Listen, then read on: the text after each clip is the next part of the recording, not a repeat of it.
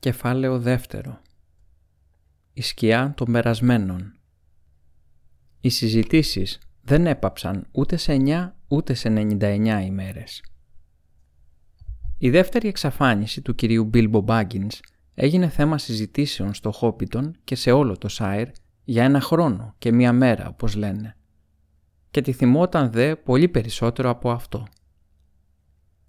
Έγινε παραμύθι για τους μικρούς Χόμπιτ στο παραγόνι και τελικά ο τρελομπάγκινς που εξαφανίζονταν με ένα μπαμ και μια αστραπή και ξαναφανερώνονταν με σάκους γεμάτους χρυσάφι και στολίδια, έγινε ο αγαπημένος ήρωας σε θρύλους και έζησε για πολύ ακόμα και όταν τα αληθινά γεγονότα είχαν πια ξεχαστεί.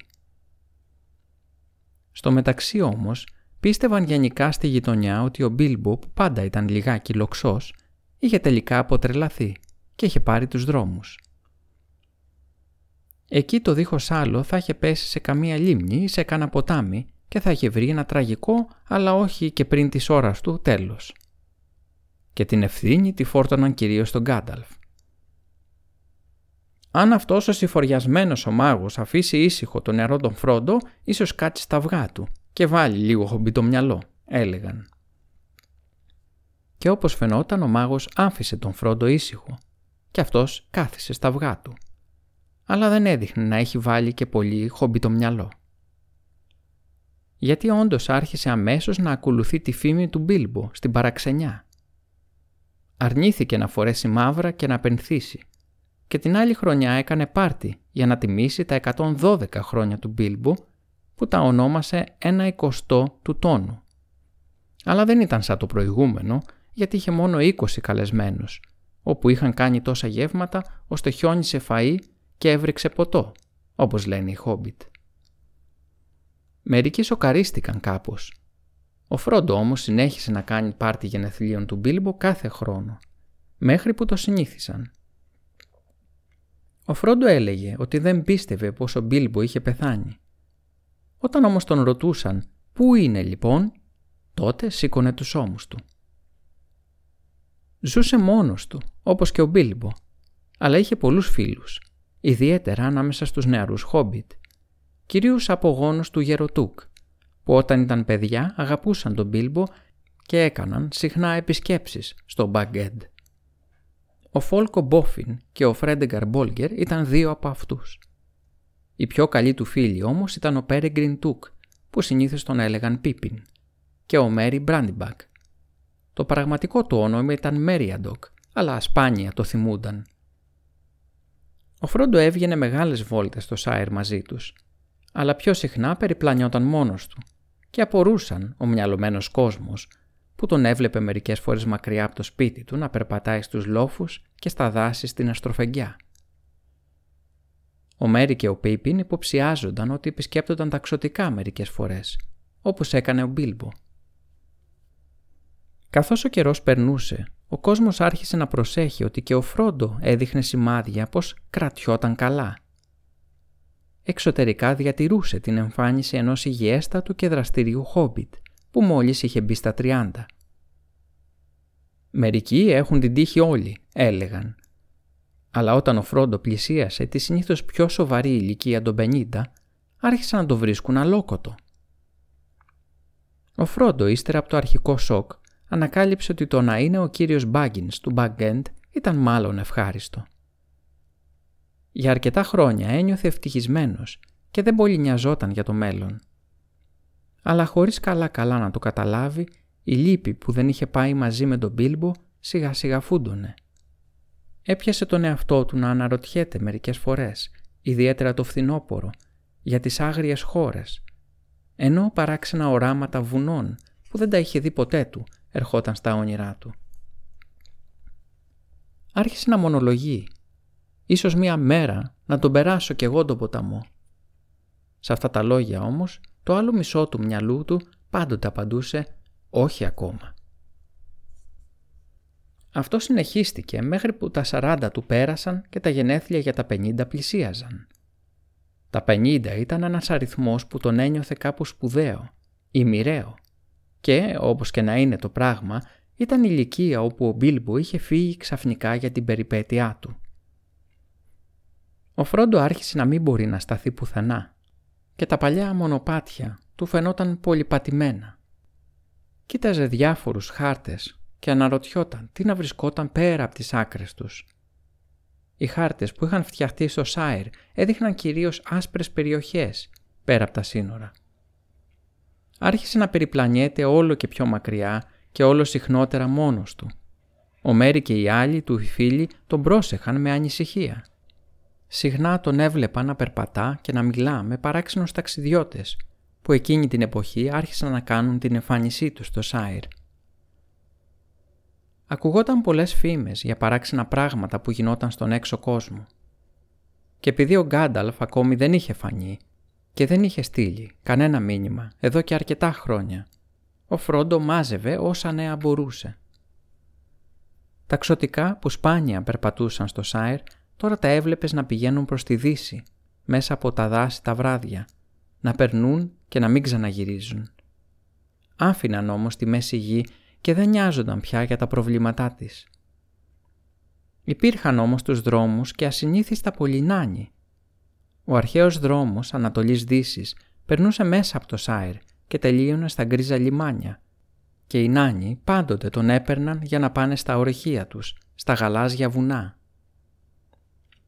Αυτή ήταν η κύρια πηγή πληροφοριών το Χόμπιτ για τα μακρινά μέρη, αν ήθελαν να τα μάθουν.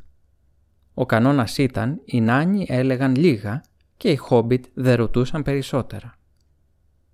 Αλλά τώρα πια ο Φρόντο συναντούσε συχνά ξένους νάνους από μακρινές χώρες που ζητούσαν καταφύγιο στη Δύση. Είχαν στεναχώριες και μερικοί μιλούσαν ψιθυριστά για τον εχθρό και για τη γη της Μόρντορ. Αυτό το όνομα οι Χόμπιτ το ήξεραν μόνο από παραδόσεις για το σκοτεινό παρελθόν, σαν μία σκιά στο βάθος των αναμνήσεών τους. Ήταν όμως σκοτεινό και προκαλούσε ανησυχία. Φαινόταν πως η μοχθηρή δύναμη από το δάσος της σκοτεινιάς είχε διωχτεί από το Λευκό Συμβούλιο, μόνο και μόνο για να επανεμφανιστεί πιο δυνατή στα παλιά λιμέρια της Μόρντορ. Ο σκοτεινός πύργος είχε ξαναχτιστεί έλεγαν. Από εκεί η δύναμη απλώνονταν παντού και πέρα μακριά στην Ανατολή και στο Νότο γίνονταν πόλεμοι και ο φόβος μεγάλωνε. Οι όρκ πολλαπλασιάζονταν πάλι στα βουνά. Οι γίγαντες γύριζαν παντού όχι πια χαζοί, αλλά πονηροί και οπλισμένοι με φοβερά όπλα. Και κυκλοφορούσαν ψιθυριστά φήμες για κάτι πλάσματα πιο τρομερά από όλα τα άλλα, που όμως δεν είχαν όνομα. Λίγα από όλα αυτά φυσικά έφταναν στα αυτιά των απλών χόμπιτ. Αλλά και οι πιο κουφοί και οι πιο σπιτόγατοι άρχισαν να ακούνε αλόκοτες ιστορίες. Και εκείνοι που οι δουλειές τους τους έφερναν στα σύνορα έβλεπαν παράξενα πράγματα η συζήτηση στον πράσινο δράκο στο νεροχώρι ένα βράδυ την Άνοιξη, όταν ο Φρόντο γινόταν 50, έδειχνε πως ακόμα και στην αμέριμνη καρδιά του Σάιρ είχαν ακουστεί φήμες, αν και οι περισσότεροι χόμπιτ ακόμα τις περιγελούσαν. Ο Σαμ Γκάμκι καθόταν σε μία γωνία κοντά στη φωτιά και αντίκριτου ήταν ο Τέντ Σάντιμαν, ο γιος του Μιλονά. Ήταν και διάφοροι άλλοι γεωργοί χόμπιτ και άκουγαν την κουβέντα τους. «Περίεργα πράγματα ακούς αυτές τις μέρες, μα την αλήθεια», είπε ο Σαμ. «Μπα», είπε ο Τέντ. «Ακούς αν δώσει σημασία. Εγώ όμως μπορώ να ακούσω παραμύθια και ιστορίες για παιδιά στο παραγόνι σπίτι μου αν θέλω». «Σίγουρα μπορείς», τον αντίσκοψε ο Σαμ. «Και θα έλεγα πως υπάρχει περισσότερη αλήθεια σε αυτές από όσοι νομίζεις. Γιατί ποιος επινόησε τις ιστορίες; Να, πάρε τους δράκους να πούμε». «Όχι ευχαριστώ», είπε ο Τέντ. Δεν τους παίρνω. Άκουσα να λένε για αυτούς όταν ήμουν πιτσυρικά, αλλά για ποιο λόγο να τις πιστέψω τώρα; Υπάρχει μόνο ένας δράκος στο νεροχώρι και αυτός είναι ο πράσινος, είπε και όλοι γέλασαν. Εντάξει, είπε ο Σαμ γελώντας με τους υπόλοιπους. Αλλά τι λες για εκείνους τους δεντράνθρωπους, αυτούς που είναι σαν γίγαντες; Λένε πως ένας πιο μεγάλος και από δέντρο φάνηκε πέρα στα βορεινά έλλη, όχι πολύ καιρό πριν. Και ποιοι είναι αυτοί που λένε; «Να, ένας είναι ο ξάδελφός μου ο Χαλ. Δουλεύει στον κύριο Μπόφιν στο Όβερχιλ και πηγαίνει πέρα στη βόρεια μοίρα για κυνήγι. Αυτός είδε έναν». Μπορεί να λέει πως τον είδε. Ο Χάλσο όμως συνέχεια λέει πως βλέπει πράγματα και θαύματα. Ίσως όμως να βλέπει πράγματα που δεν υπάρχουν. Μα αυτός ήταν μεγάλος σαν λεύκα και περπατούσε. Περπατούσε 7 οργιές σε κάθε του βήμα. Να μην πω και παραπάνω. Τότε βάζω στοίχημα πως μόνο παραπάνω δεν ήταν. Το μόνο που είδε θα ήταν κάμια λεύκα. Άκουμε που σου λέω. Μα αυτό περπατούσε σου λέω. Και δεν υπάρχει λεύκα ούτε για δείγμα στα βορεινά έλλη. Τότε ο Χαλ δεν μπορεί να είδε λεύκα, είπε ο Τέντ. Μερικοί γέλασαν και χειροκρότησαν. Το ακροατήριο φαινόταν να πιστεύει πως ο Τέντ τον είχε αποστομώσει. «Όμως», είπε ο Σαμ, «ούτε εσύ μπορείς να αρνηθείς πως κι άλλοι έξω από τον Χάλφαστ μας έχουν δει περίεργο κόσμο να διασχίζει το Σάιρ. Να τον διασχίζει, σημείωσέ το. Υπάρχουν ακόμα περισσότεροι που τους γυρίζουν πίσω στα σύνορα. Ποτέ ως τώρα δεν είχαν τόση δουλειά οι φύλακες των σύνορων. Και άκουσα να λένε πως τα ξωτικά φεύγουν δυτικά. Λένε πως πάνε στα λιμάνια, πέρα μακριά, πίσω από τους λευκούς πύργους. Ο Σαμ κούνησε αόριστα το χέρι του. Ούτε αυτός, ούτε κανείς τους δεν ήξερε πόσο μακριά ήταν έως τη θάλασσα, ύστερα από τους παλιούς πύργους πέρα από τα δυτικά σύνορα του Σάιρ. Αλλά υπήρχε η παράδοση πως πέρα μακριά εκεί βρισκόταν τα γκρίζα λιμάνια, από όπου πότε πότε τα πλοία των ξωτικών άνοιγαν πανιά για να μην ξαναγυρίσουν ποτέ. Ανοίγουν πανιά, ταξιδεύουν, ταξιδεύουν πάνω στη θάλασσα. Πάνε στη δύση και μας αφήνουν, είπε ο Σαμ μισοψέλνοντας τις λέξεις και κούνησε το κεφάλι λυπημένα και σοβαρά. Ο Τέντ όμως γέλασε. «Λοιπόν αυτό δεν είναι δά και νέο, αν πιστέψεις τις παλιές ιστορίες. Δεν βλέπω όμως εσένα και εμένα τι μας κόφτει. Άστα να ταξιδεύουν. Είμαι σίγουρος πως δεν τάδες να ταξιδεύουν ούτε και κανείς άλλος στο Σάιρ. «Ναι, δεν ξέρω», είπε ο Σαμ σκεφτικά. Πίστευε πως μια φορά είχε δει ένα ξωτικό στο δάσος και ακόμα είχε την ελπίδα μήπως έβλεπε περισσότερα κάποια μέρα. Όλοι οι θρύλοι που είχε ακούσει όταν ήταν μικρός, κομμάτια από παραμύθια και μισοξεχασμένες ιστορίες για ξωτικά, όσα ήξεραν οι Χόμπιτ, πάντα το συγκινούσαν πολύ. Υπάρχουν μερικοί ακόμα και σε αυτά τα μέρη που ξέρουν καλά τα ωραία πλάσματα και μαθαίνουν νέα τους. Πάρε τον κύριο Μπάγκινς όπου δουλεύω. Αυτός μου είπε πως μπαρκάρουν και όσο να είναι κάτι ξέρει και αυτός για εξωτικά. Και ο γέρο κύριος Μπίλμπο ήξερε περισσότερα. Πολλές συζητήσεις είχα μαζί του όταν ήμουν πιτσιρικάς. «Μπα, και οι δυο τους λοξοί είναι», είπε ο Τέντ. «Δηλαδή ο γέρο Μπίλμπο ήταν λοξός και ο Φρόντο τον ακολουθεί. Αν από εκεί έχεις τις πληροφορίες σου, δεν θα σου λείψουν τα παραμύθια. Λοιπόν, φίλε μου, πάω σπίτι. Στην υγειά σας. Ήπια μόνο ρούφι την πύρα του και έφυγε κάνοντας θόρυβο. Ο Σαμ έμεινε σιωπηλός και δεν πρόσθεσε τίποτα πια. Είχε πολλά να σκεφτεί. Και πρώτα-πρώτα είχε ένα σωρό δουλειές στον κήπο του Back και θα τρέχει όλη τη μέρα αύριο, αν ξάνοιγε ο καιρός. Το γρασίδι μεγάλωνε γρήγορα. Ο Σάμ όμως είχε άλλες σκοτούρες στο κεφάλι του, εκτός από την κυπουρική. Σε λίγο αναστέναξε και σηκώθηκε και βγήκε έξω. Ήταν αρχές του Απρίλη και ο ουρανός ξεκαθάριζε ύστερα από μια γερή βροχή. Ο ήλιος είχε βασιλέψει και το δροσερό χλωμό δειλινό ήσυχα έσβηνε στη νύχτα. Περπάτησε προς το σπίτι του, κάτω από τα πρώτα αστέρια διασχίζοντας το Χόμπιτον και ανέβηκε το λόφος σφυρίζοντας σιγανά και σκεφτικά. Τότε ακριβώς ξαναφάνηκε ο Γκάνταλφ, μετά τη μακρόχρονη απουσία του. Για τρία χρόνια μετά το πάρτι έλειπε μακριά. Έπειτα έκανε μία σύντομη επίσκεψη στον Φρόντο και αφού τον κοίταξε καλά, έφυγε πάλι. Τα επόμενα δύο χρόνια εμφανιζόταν αρκετά συχνά ερχόταν χωρίς να τον περιμένεις, μετά το σούρουπο και έφευγε χωρίς προειδοποίηση, πριν βγει ο ήλιος. Δεν του άρεσε να μιλάει για τις δουλειές και τα ταξίδια του και φερνόταν κυρίως να τον ενδιαφέρουν τα μικρά νέα γύρω από την υγεία του φρόντο και την καθημερινή του ζωή. Έπειτα ξαφνικά οι επισκέψεις του σταμάτησαν. Είχαν περάσει πάνω από 9 χρόνια που ο Φρόντο είχε να το δει ή να πάρει νέα του και είχε αρχίσει να σκέφτεται πως ο μάγος δεν θα ξαναγύριζε και πως είχε πάψει να ενδιαφέρεται για τους Χόμπιτ. Αλλά εκείνο το βράδυ, την ώρα που ο Σαμ πήγαινε σπίτι του και το λικό φως έσβηνε, ακούστηκε το από παλιά γνωστό χτύπημα στο παράθυρο του γραφείου. Ο Φρόντο καλωσόρισε το γέρο φίλο του με έκπληξη και χαρά. Κοίταξαν προσεκτικά ο ένας τον άλλον. «Λοιπόν, όλα καλά, ε», είπε ο Γκάνταλφ. «Είσαι πάντα ο ίδιος Φρόντο». «Το ίδιο κι εσύ», απάντησε ο Φρόντο. Σκέφτηκε όμως πως ο Γκάνταλφ φαινόταν πιο γερασμένος και κουρασμένος από τις έγνοιες. Τον πίεσε να του πει νέα του έξω κόσμου και δικά του. Γρήγορα έπιασαν την κουβέντα για τα καλά και ξενύχτησαν μέχρι αργά. Το άλλο πρωί, ύστερα από ένα καθυστερημένο πρωινό, ο μάγος κάθισε με το φρόντο δίπλα στο ανοιχτό παράθυρο του γραφείου. Μία ζωηρή φωτιά έκαιγε στο τζάκι. Ο ήλιος όμως ήταν ζεστός και ο καιρός νοτιάς. Όλα φαινόταν φρέσκα και το καινούριο πράσινο της άνοιξης λαμπύριζε στα χωράφια και στα κλαδιά των δέντρων.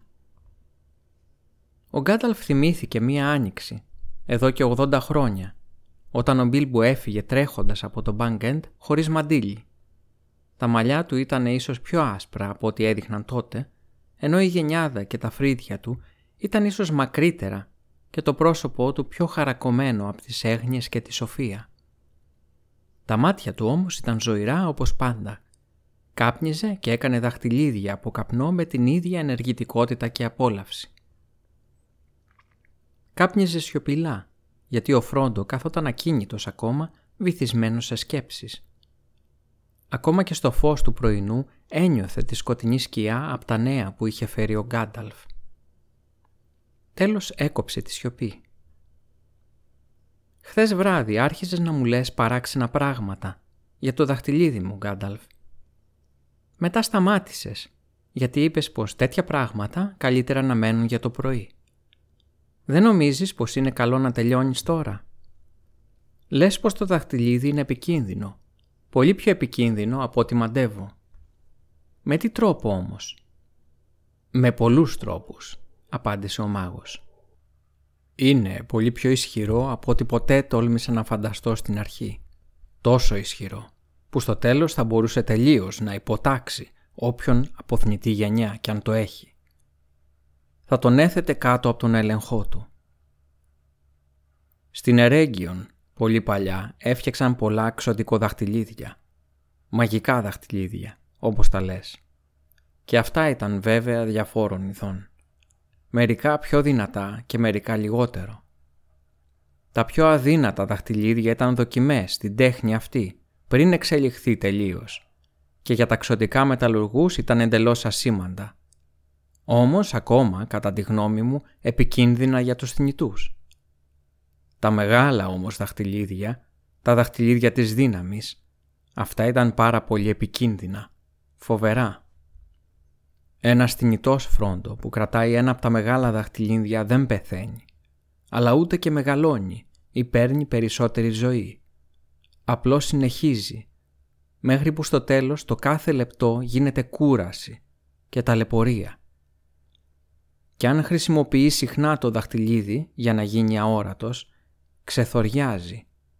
Γίνεται ο αόρατος παντοτινά και περπατάει στο λικόφος, κάτω από το βλέμμα της σκοτεινής δύναμης που κεβερνά τα δαχτυλίδια.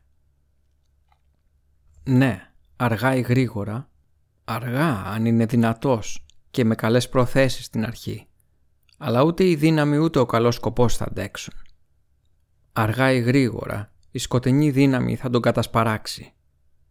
«Τι φοβερό», είπε ο Φρόντο. Ακολούθησε κι άλλη μεγάλη σιωπή. Από τον κήπο ερχόταν ο θόρυβος που έκανε ο Σαμ Γκάμκι κόβοντας το γρασίδι. «Πόσο καιρό το ξέρεις αυτό» ρώτησε τέλος ο Φρόντο. «Και τι ήξερε ο Μπίλμπο» Ο Μπίλμπο δεν ήξερε τίποτα παραπάνω από ό,τι σου είπε, είμαι βέβαιος είπε ο Γκάταλφ. Γιατί σίγουρα ποτέ δεν θα σου κληροδοτούσε κάτι που θα θεωρούσε επικίνδυνο, αν και του υποσχέθηκα πως θα σε προσέχω. Νόμιζε ότι το δαχτυλίδι ήταν πολύ ωραίο και πολύ χρήσιμο σε ορισμένες περιπτώσεις και αν κάτι ήταν στραβό ή περίεργο ήταν αυτός ο ίδιος. Μου είπε πως μεγαλώνει μέσα στο μυαλό του και πως συνεχώς νοιάζεται γι' αυτό αλλά δεν υποψιαζόταν πως ήταν το δαχτυλίδι που έφταιγε αν και είχε καταλάβει πως έπρεπε να το προσέχει. Δεν φαινόταν να έχει πάντοτε το ίδιο μέγεθος ή βάρος. Μάζευε ή μεγάλωνε περίεργα και μπορεί να σου γλιστρήσει ξαφνικά από το δάχτυλο όπου λίγο πριν ήταν σφιχτό. «Ναι, με προειδοποίησε γι' αυτό στο τελευταίο του γράμμα», είπε ο Φρόντο. «Έτσι το έχω πάντα περασμένο στην αλυσίδα του». «Πολύ σοφό», είπε ο Γκάνταλφ. Και όσο για τη μακροζωία του, ποτέ δεν τη συσχέτισε με το δαχτυλίδι καθόλου. Την απέδιδε στον ίδιο του τον εαυτό, που ήταν πολύ υπερήφανος για αυτήν. Αν και είχε αρχίσει να χάνει την ηρεμία του και να ανησυχεί. «Λεπτός και τεντωμένος», είχε πει. Αυτό είναι σημάδι πως το δαχτυλίδι ξέφευγε από τον έλεγχό του. «Πόσο καιρό τα ήξερες όλα αυτά» ρώτησε ο Φρόντο. «Ήξερα», είπε ο Γκάνταλφ.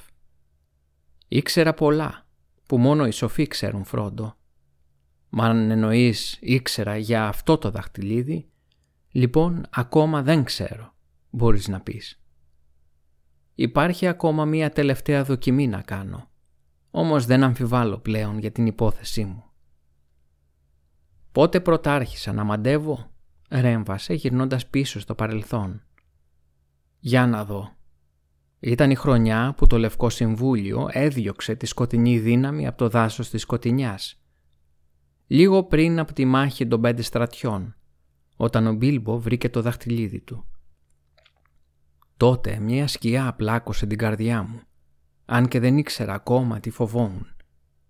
Συχνά αναρωτιόμουν πώς έπεσε στα χέρια του Γκόλουμ ένα από τα μεγάλα δαχτυλίδια, γιατί ήταν σίγουρα ένα από αυτά.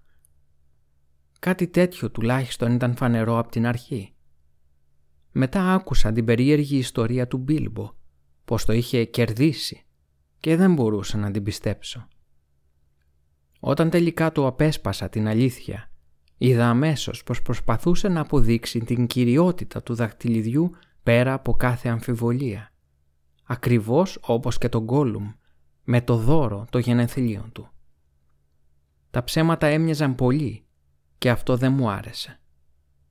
Ήταν φανερό πως το δαχτυλίδι είχε κακή επιρροή και επιδρούσε σε όποιον το είχε στη φύλαξή του αμέσως.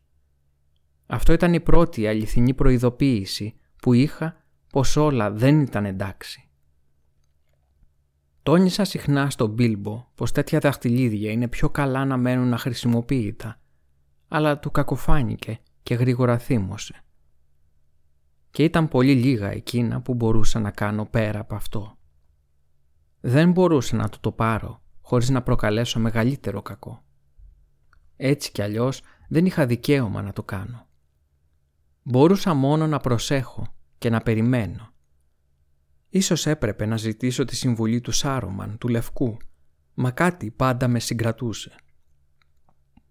«Ποιος είναι αυτός» ρώτησε ο Φρόντο. Ποτέ μου δεν ξανάκουσα να μιλούν για αυτόν.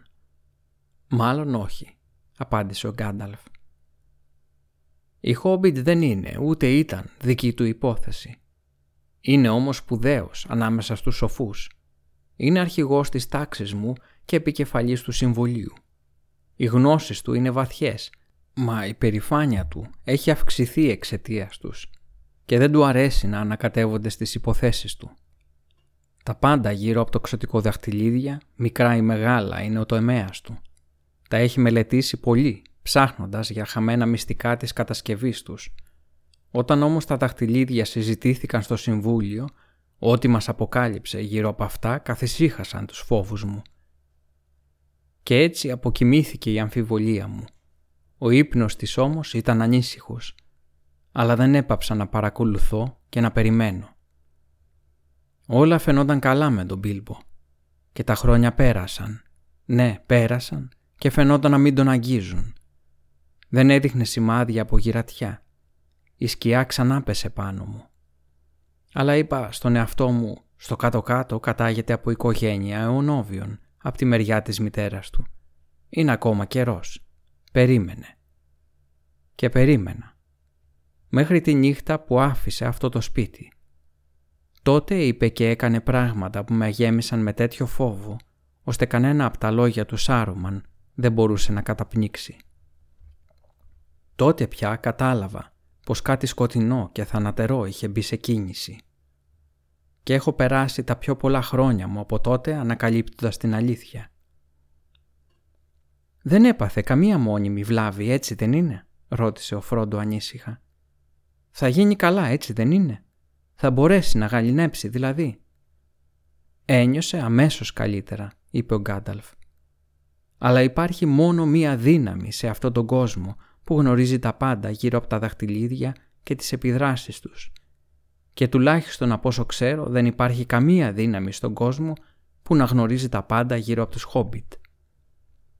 Από τους σοφούς είμαι ο μόνος που ασχολούμαι με τους Χόμπιτ, που είναι ένας ασήμαντος κλάδος γνώσεων γεμάτος όμως εκπλήξεις. Μπορεί να φαίνονται μαλακοί σαν βούτυρο, μερικές φορές όμως είναι σκληροί σαν ρίζες γερικού δέντρου. Είναι πολύ πιθανό, νομίζω, πως μερικοί χόμπιτ θα αντιστέκονταν στα δαχτυλίδια για πολύ μεγαλύτερο διάστημα από όσο οι περισσότεροι σοφοί πιστεύουν. Δεν νομίζω πως χρειάζεται να νοιάζεσαι για τον Μπίλμπο. Βέβαια, είχε το δαχτυλίδι στην κατοχή του πολλά χρόνια και το χρησιμοποιούσε, οπότε ίσως χρειαστεί πολύς καιρός μέχρι να χαθεί η επιρροή του. Για παράδειγμα, πριν ήταν ασφαλές για αυτό να το ξαναδεί για λίγο. Διαφορετικά θα μπορούσε να εξακολουθεί να ζει εντελώς ευτυχισμένα, μόνο που θα έμενε όπως ήταν όταν το αποχωρίστηκε. Γιατί το άφησε στο τέλος από μόνος του; Και αυτό είναι σημαντικό, όχι, δεν νοιαζόμουν για τον καλό μου τον Μπίλμπο πια, μια και το είχε αφήσει. Τώρα είναι για σένα που νιώθω υπεύθυνος. Από τότε που έφυγε ο Μπίλμπο με απασχολείς πάρα πολύ εσύ και όλοι αυτοί οι χαριτωμένοι, παράλογοι και αβοήθητοι χόπιτ. Θα ήταν φοβερό χτύπημα για τον κόσμο αν η σκοτεινή δύναμη έπαιρνε το Σάιρ, αν όλοι οι καλόκαρδοι, χαρούμενοι και ανόητοι μπόλγκερ, σαλπιστές, σωστοί και υπόλοιποι για να μην αναφέρω και τους γελίους Μπάγκινς, γίνονταν σκλάβοι. Ο Φρόντο ανατρίχιασε. «Γιατί όμως θα γινόμασταν σκλάβοι» ρώτησε. «Και γιατί αυτός θα ήθελε τέτοιους σκλάβους» «Για να πούμε την αλήθεια», απάντησε ο Γκάνταλφ, «πιστεύω πως μέχρι τώρα, μέχρι τώρα πρόσεξε, έχει τελείως παραβλέψει την ύπαρξη των Χόμπιτ. Πρέπει να ευγνωμονείτε την τύχη σας η ασφάλειά σας όμως έφτασε στο τέλος της. Δεν σας χρειάζεται. Έχει πολλούς πιο χρήσιμους υπηρέτες. Αλλά δεν θα σας ξαναξεχάσει. Και οι Χόμπιτ, δυστυχισμένοι σκλάβοι, θα τον ευχαριστούν περισσότερο από Χόμπιτ ελεύθερους και ευτυχισμένους. Τέτοια πράγματα όπως η κακαντρέχεια και η εκδίκηση υπάρχουν στα αλήθεια βλέπεις. «Εκδίκηση» είπε ο Φρόντο. «Εκδίκηση γιατί» Ακόμα δεν καταλαβαίνω τι σχέση έχουν όλα αυτά με τον Μπίλμπο, με εμένα και το δαχτυλίδι μας. «Έχουν σχέση τα πάντα», είπε ο Γκάνταλφ. «Εσύ δεν ξέρεις ακόμα τον πραγματικό κίνδυνο, μα θα το μάθεις. Κι εγώ ίδιος δεν ήμουν ασίγουρος την τελευταία φορά που ήμουν εδώ. Τώρα όμως ήρθε η ώρα να μιλήσω. Δώσ' μου το δαχτυλίδι μια στιγμή».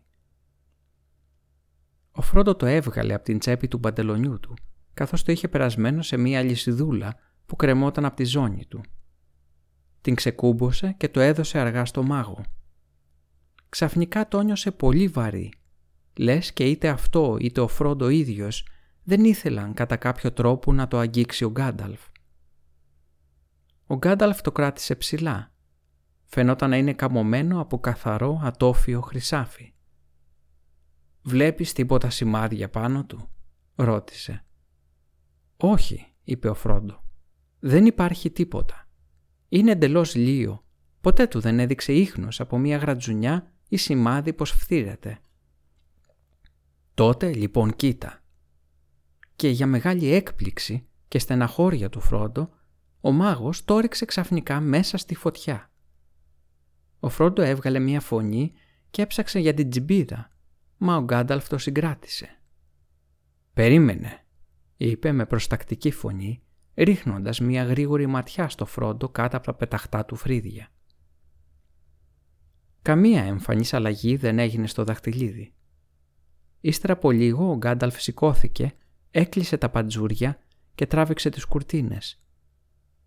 Το δωμάτιο έγινε σκοτεινό και σιωπηλό, αν και το ψαλίδισμα από το κλαδευτήρι του Σαμ πιο κοντά πλέον στα παράθυρα ακουγόταν αμυδρά από τον κήπο. Για μία στιγμή ο μάγος στάθηκε κοιτάζοντας τη φωτιά. Έπειτα έσκυψε και πήρε το δαχτυλίδι από τη φωτιά με την τζιμπίδα και αμέσως το πιασε. Ο Φρόντο κοντανάσανε. «Είναι τελείως κρύο», είπε ο Γκάνταλφ. «Πάρτο». Ο Φρόντο το δέχτηκε με φόβο στην παλάμη του. Φαινόταν σαν να έχει γίνει πιο χοντρό και πιο βαρύ από κάθε άλλη φορά. «Κράτα το ψηλά», είπε ο Γκάνταλφ, «και κοίταξέ το από κοντά». Ο Φρόντο υπάκουσε και είδε λεπτές γραμμές, πιο λεπτές από τις λεπτότερες γραμμές μιας πένας, γύρω-γύρω στο δαχτυλίδι και από μέσα και απ' έξω. Γραμμές από φωτιά, που φαινόταν να σχηματίζουν τα γράμματα μιας καλλιγραφικής γραφής. Έλαμπαν ζωηρά και διαπεραστικά και παρόλα αυτά έδειχναν μακρινά, λες και έβγαιναν από κάποιο μεγάλο βάθος. «Δεν μπορώ να διαβάσω τα πύρινα γράμματα», είπε ο Φρόντο με τρεμάμενη φωνή. «Όχι», είπε ο Γκάνταλφ. «Εγώ όμως μπορώ. Τα γράμματα είναι της αρχαίας γραφής των ξωτικών. Η γλώσσα όμως είναι της Μόρντορ και δεν θα την προφέρω εδώ. Περίπου αυτό λέει όμως την κοινή γλώσσα. Ένα, όλους να τους κυβερνά και να τους βρίσκει ένα. Ένα, να τους μαζεύει όλους μαζί με μαύρα μάγια ένα. Είναι μόνο δύο γραμμές από ένα ποίημα που είναι από πολύ παλιά γνωστό στα ξωτικά. Τρία δαχτυλίδια έχουνε οι ξωτικοί βασιλιάδες στο θόλο του ουρανού από κάτω. Εφτά οι νάνοι άρχοντες στα πέτρινά τους στα παλάτια. Εννιά οι άνθρωποι οι θνητοί που έχουν τη μοίρα του θανάτου. Ένα ο μαύρος άρχοντας που βασιλεύει στα σκοτάδια. Στις Μόρντορ τη γη που ζουνε οι σκιές. Ένα όλους να κυβερνά και να τους βρίσκει ένα. Ένα να τους μαζεύει όλους μαζί με μαύρα μάγια ένα. Στις Μόρντορ τη γη που ζουνε οι σκιές. Έπαψε και έπειτα είπε αργά με βαθιά φωνή. Αυτό είναι το κυρίαρχο δαχτυλίδι. Το ένα δαχτυλίδι που τα κυβερνά όλα. Αυτό είναι το ένα δαχτυλίδι το οποίο εκείνος έχασε πολλούς αιώνες πριν και η δύναμή του μίκρινε πολύ. Αυτό ποθεί τώρα πολύ, μα δεν πρέπει να το πάρει. Ο Φρόντο καθόταν σιωπηλός και ακίνητος. Σαν ένα πελώριο χέρι, ο φόβος έμοιαζε να απλώνεται.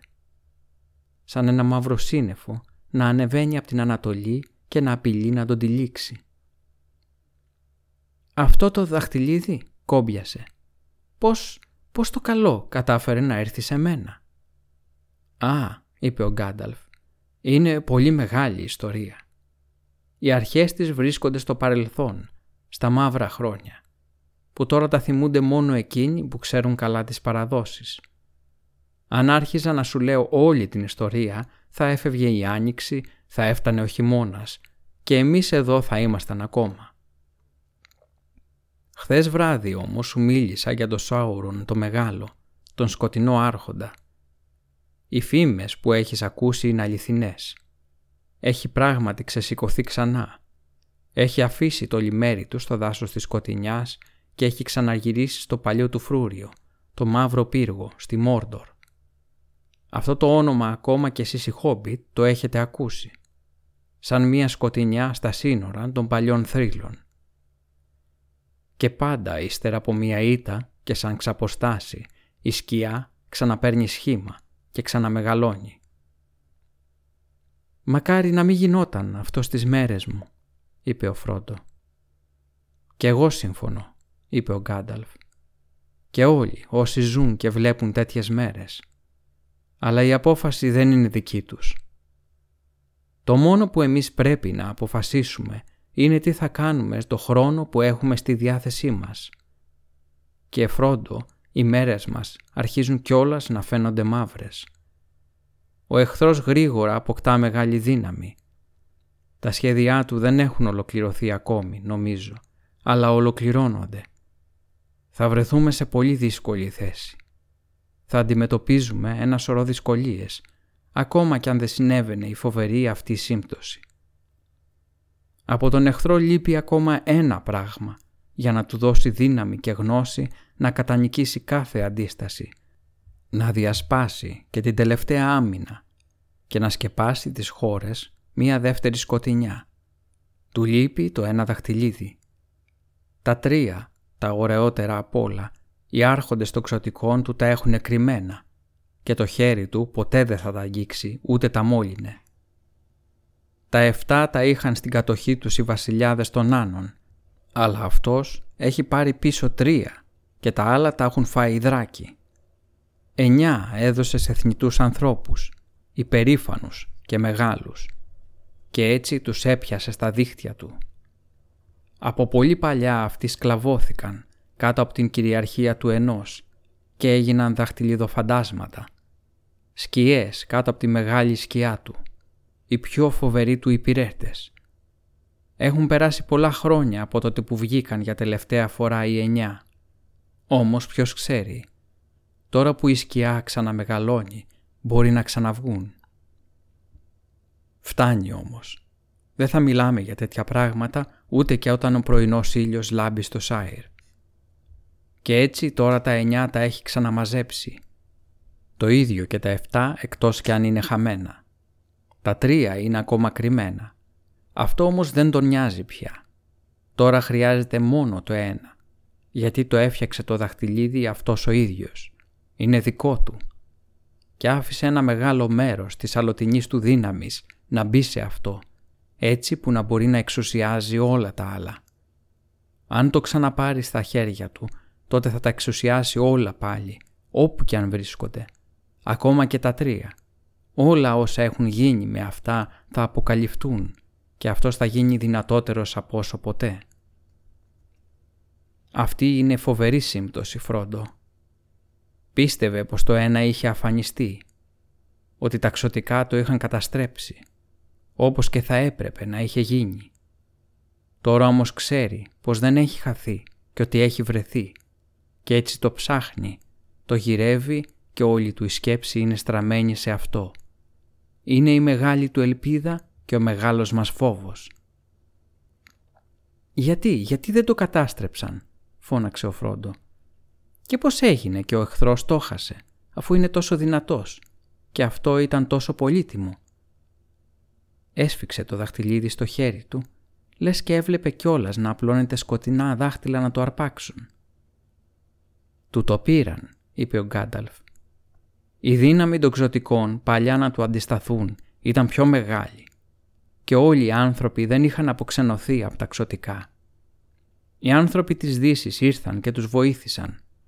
Αυτό είναι ένα κεφάλαιο της αρχαίας ιστορίας που θα ήταν καλό να το ξαναθυμηθούμε, γιατί και τότε ήταν καιρός θλίψης και πύκνωνε το σκοτάδι, αλλά ήταν και καιρός μεγάλης αντριοσύνης και κατορθωμάτων που δεν πήγαν πέρα για πέρα χαμένα.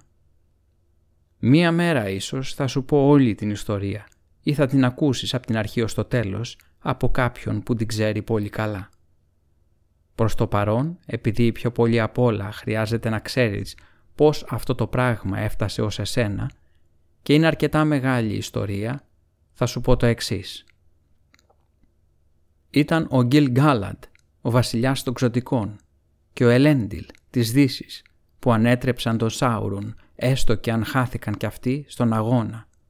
Και ο Ισίλντουρ, ο γιος του Ελέντιλ, έκοψε το δάχτυλο του Σάουρον και πήρε το δαχτυλίδι για δικό του. Τότε ο Σάουρον κατατροπώθηκε και το πνεύμα του ξέφυγε και έμεινε κρυμμένο για πολλά χρόνια μέχρι που η σκιά του ξαναπήρε σχήμα στο δάσος της σκοτεινιάς. Μόνο που το δαχτυλίδι είχε χαθεί έπεσε στο μεγάλο ποταμό Άντουιν και χάθηκε. Γιατί όταν ο Ισίλντουρ βάδιζε βόρεια, ακολουθώντας τις ανατολικές όχθες του ποταμού, κοντά στο Gladden Fields, έπεσε σε ενέδρα όρκ των βουνών και σχεδόν όλοι οι δικοί τους σφάχτηκαν. Αυτός πήδηξε στο ποτάμι, αλλά το δαχτυλίδι ξεγλίστρισε από το δάχτυλό του καθώς κολυμπούσε. Έτσι τον είδαν οι όρκ και τον σκότωσαν με βέλη. Ο Γκάνταλφ έκανε παύση. Και εκεί, στους σκοτεινούς νερόλακους κάπου στα Gladden Fields, το δαχτυλίδι πέρασε έξω από τη γνώση και από το θρύλο. Και αυτά τα λίγα γύρω από την ιστορία του τα ξέρουν ελάχιστοι και το Συμβούλιο των Σοφών δεν μπόρεσε να ανακαλύψει περισσότερα. Αλλά επιτέλους εγώ μπορώ να συνεχίσω την ιστορία, νομίζω. Πολύ καιρό αργότερα, αλλά ακόμα πολύ παλιά, ζούσε στις όχθες του μεγάλου ποταμού, στα σύνορα της χώρας της ερημιάς, ένας μικρός λαός με επιδέξια χέρια και αθόρυβα πόδια. Υποθέτω πως θα έμοιαζαν με χόπιτ. Πρέπει να ήταν συγγενείς των πρώτων προγόνων των χονδροκόκαλων. Γιατί αγαπούσαν τον ποταμό και συχνά κολυμπούσαν εκεί ή έφτιαχναν μικρές βαρκούλες από καλάμια. Ανάμεσά τους υπήρχε μια οικογένεια με σπουδαίο όνομα, γιατί ήταν πολυμελής και πιο πλούσια από τις άλλες. Ο αρχηγός της οικογένειας αυτής ήταν μια γιαγιά αυστηρή και σοφή, που ήξερε όλες τις παραδόσεις όσες είχαν. Ο πιο αδιάκριτος και περίεργος αυτής της οικογένειας λεγόταν Σμίεγκολ. Πάντα έδειχνε μεγάλο ενδιαφέρον γύρω από τις ρίζες και τις απαρχές. Βουτούσε σε βαθιές λιμνούλες. Έσκαβε κάτω από τα δέντρα και φυτά. Άνοιγε τρύπες σε πράσινα λοφάκια και έπαψε να κοιτάζει ψηλά τις λοφοκορφές ή τα φύλλα των δέντρων ή τα λουλούδια που άνθιζαν πάνω στη γη. Το κεφάλι του και τα μάτια του ήταν στραμμένα προς τα κάτω. Είχε ένα φίλο που τον λέγαν Ντέαγκολ, ίδιος τύπος, πιο αετομάτης, αλλά όχι τόσο γρήγορος και δυνατός. Κάποτε πήραν μια βάρκα και κατέβηκαν στα Gladden Fields που είχαν μέρη γεμάτα γλαδιόλες και ανθισμένες καλαμιές. Εκεί ο Σμέαγκολ βγήκε έξω και άρχισε να ψάχνει με τη μύτη στις όχθες γύρω. Ο Ντέαγκολ όμως κάθισε στη βάρκα και ψάρευε. Ξαφνικά ένα μεγάλο ψάρι πιάστηκε στο ακίστρι του και πριν καλά-καλά το καταλάβει τον έριξε στο νερό και τον τράβηξε μέχρι το βυθό. Τότε άφησε την πεντονιά γιατί του φάνηκε πως είδε κάτι να γυαλίζει στην κήτη του ποταμού και βαστώντας την αναπνοή του το άρπαξε. Μετά βγήκε στην επιφάνεια πλατσουρίζοντας και φτύνοντας, με φύκες στα μαλλιά και μία χούφτα λάσπη στο χέρι.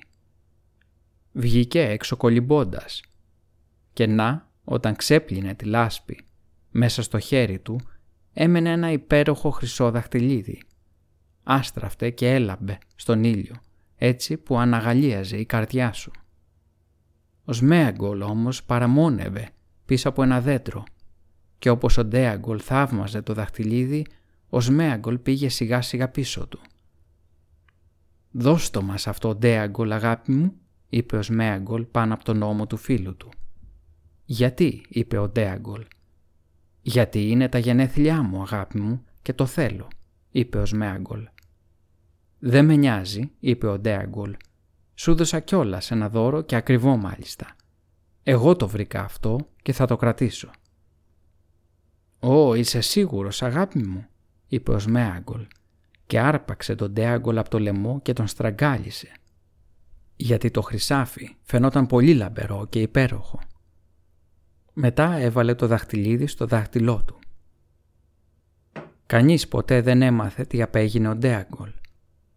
Τον δολοφόνησε μακριά από το σπίτι του και έκρυψε το πτώμα με πανουργία. Ο Σμέαγκολ όμως γύρισε μόνος του και ανακάλυψε πως κανείς από την οικογένειά του δεν μπορούσε να το δει όταν φορούσε το δαχτυλίδι. Χάρηκε πολύ με αυτή την ανακάλυψη και δεν το έπεσε κανέναν. Χρησιμοποίησε το δαχτυλίδι για να μαθαίνει μυστικά. Και αυτά που μάθαινε τα χρησιμοποιούσε για μοχθηρούς και καθόλου τίμιους σκοπούς. Έγινε άφθαστος στο να ακούει και να βλέπει ότι ήταν βλαβερό. Το δαχτυλίδι του είχε δώσει δύναμη, σύμφωνα με το ηθικό του ανάστημα. Και δεν είναι να πορείς που έγινε πολύ αντιπαθητικός και τον απέφευγαν, όταν ήταν ορατός, όλοι οι συγγενείς του. Τον κλωτσούσαν και αυτός δάγκωνε τα πόδια τους. Άρχισε να κλέβει και να πηγαίνει εδώ και εκεί, μουρμουρίζοντας μόνος του και να γλουγλουκίσει μες στον λαιμό του. Γι' αυτό τον είπαν Γκόλουμ και τον καταράστηκαν και του είπαν να φύγει μακριά. Και η γιαγιά του που της άρεσε η ησυχία τον έδιωξε από την οικογένεια και τον πέταξε έξω από την τρύπα της. Περιπλανήθηκε ολομόναχος, έκλαψε λίγο και για τη σκληράδα του κόσμου και ταξίδιεψε ανεβαίνοντας τον ποταμό μέχρι που έφτασε σε ένα ριάκι που κατέβαινε από τα βουνά και τράβηξε κατά εκεί. Έπιανε με αόρατα δάχτυλα ψάρια σε βαθιές λιμνούλες και τα τρώγε ομά. Μία μέρα έκανε πολύ ζέστη και όπως έσκυβε πάνω από μία λιμνούλα ένιωσε ένα κάψιμο στο πίσω μέρος του κεφαλιού του. Το εκθαμφωτικό φως από το νερό έκανε να πονούν τα υγρά του μάτια. Αναρωτήθηκε τι να ήταν, γιατί είχε σχεδόν ξεχάσει τον ήλιο. Τότε, για τελευταία φορά, κοίταξε ψηλά και κούνησε τη γροθιά του εναντίον του. Μα όπως χαμήλωνε τα μάτια του, είδε πέρα μπροστά τις κορφές των ομιχλιασμένων βουνών, από όπου κατέβαινε το ριάκι και σκέφτηκε ξαφνικά θα έχει δροσιά και ίσκιο κάτω από εκείνα τα βουνά. Ο ήλιος δεν θα με βλέπει εκεί. Οι ρίζες αυτών των βουνών πρέπει να είναι πράγματι ρίζες. Πρέπει να υπάρχουν μεγάλα μυστικά θαμμένα εκεί που δεν έχουν ποτέ αποκαλυφθεί. Και έτσι ταξίδευε τις νύχτες στα υψώματα και βρήκε μία μικρή σπηλιά από όπου ξεπηδούσε ένα σκοτεινό ριάκι. Έσκαψε σαν σκουλίκι, έφτασε στην καρδιά των λόφων και εκεί χάθηκε και κανείς δεν έμαθε τίποτα γι' αυτό. Το δαχτυλίδι πήγε στα σκοτάδια μαζί του, έτσι ώστε ούτε ο δημιουργός του, όταν η δύναμή του άρχισε να αυξάνεται πάλι, δεν μπόρεσε να μάθει τίποτα γι' αυτό. «Το Γκόλουμ», φώναξε ο Φρότο. «Το Γκόλουμ. Θες να πεις πως αυτό είναι το πραγματικό Γκόλουμ που συνάντησε ο Μπίλμπο; Τι αειδιαστικό». «Νομίζω πως είναι μια θλιβερή ιστορία», είπε ο μάγος, που θα μπορούσε να είχε συμβεί και σε άλλους, ακόμα και σε μερικούς χόμπιτ που ξέρω. Δεν μπορώ να πιστέψω ότι το Γκόλουμ είχε συγγένεια με τους χόμπιτ, έστω και μακρινή, είπε ο Φρόντο αρκετά συγχυσμένος. Τι απέσια ιδέα. Είναι όμως αληθινή, απάντησε ο Γκάνταλφ. Όπως και να έχει το πράγμα γύρω από την καταγωγή τους, ξέρω περισσότερα από όσα ξέρουν οι ίδιοι οι χόμπιτ. Ακόμα και η ιστορία του Μπίλμπο δείχνει συγγένεια. Υπήρχαν πάρα πολλά στο νου και στις αναμνήσεις τους που έμοιαζαν πολύ. Ο ένας μπόρεσε να καταλάβει τον άλλον εξαιρετικά καλά. Πολύ καλύτερα από ότι ένας χόμπιτ θα καταλάβαινε ας πούμε έναν άνω ή ένα όρκ ή ακόμα και ένα ξωτικό. Θυμήσου για παράδειγμα τα ενίγματα που τα ήξεραν και οι δύο. «Ναι», είπε ο Φρόντο, κι άλλοι όμως εκτός από τους Χόμπιτ λένε ενίγματα, λίγο πολύ τα ίδια. Και οι Χόμπιτ κρατάνε το λόγο τους. Τον Γκόλομ από την αρχή είχε αποφασίσει να μην τον κρατήσει. Προσπαθούσε μονάχα να κάνει τον Μπίλμπο να ξεχαστεί. Και θα έλεγα πως διασκέδαζε με την κακία του, αρχίζοντας ένα παιχνίδι που μπορούσε να τελειώσει εξοικονομώντας του εύκολη λία, αλλά ακόμη κι αν έχανε δεν θα το έβλαπτε. «Όλα αυτά φοβάμαι πως είναι πέρα για πέρα αληθινά», είπε ο Γκάνταλφ. «Μα υπάρχει και κάτι άλλο νομίζω, που δεν το βλέπεις ακόμα. Γιατί και το Γκόλουμ δεν ήταν πέρα για πέρα διαφθαρμένο. Είχε αποδειχτεί πιο σκληρό από όσο θα υπολόγιζε και ένα σοφός, σκληρό σαν χόμπιτ. Υπήρχε μία μικρή γονίτσα στο μυαλό του που ήταν ακόμα δική του και τη φώτισε. Σαν μία χαραματιά στο σκοτάδι φως από τα περασμένα. Και θα του ήταν στα αλήθεια ευχάριστο, νομίζω, να ακούει μία καλοσυνάτη φωνή ξανά, να του ξυπνάει αναμνήσεις του ανέμου και των δέντρων, του ήλιου και της πρασινάδας και τέτοιων λησμονημένων πραγμάτων. Αυτό όμως το τέλος φυσικά θα κατάφερε μόνο να κάνει το υπόλοιπο κακό του εαυτό να θυμώσει περισσότερο. Εκτός κι αν μπορούσε να τον κατανικήσει, εκτός κι αν θεραπεύονταν. Ο Γκάνταλφ αναστέναξε. Αλίμονο. Πολύ λίγες ελπίδες υπάρχουν γι' αυτό. Όχι όμως και καμία. Όχι. Μόλο που είχε στην κατοχή του το δαχτυλίδι για τόσο καιρό, σχεδόν από τότε που θυμόταν τον εαυτό του. Γιατί έχει περάσει πολύς καιρός από τότε που το φορούσε. Στα μαύρα σκοτάδια σπάνια το χρειαζόταν.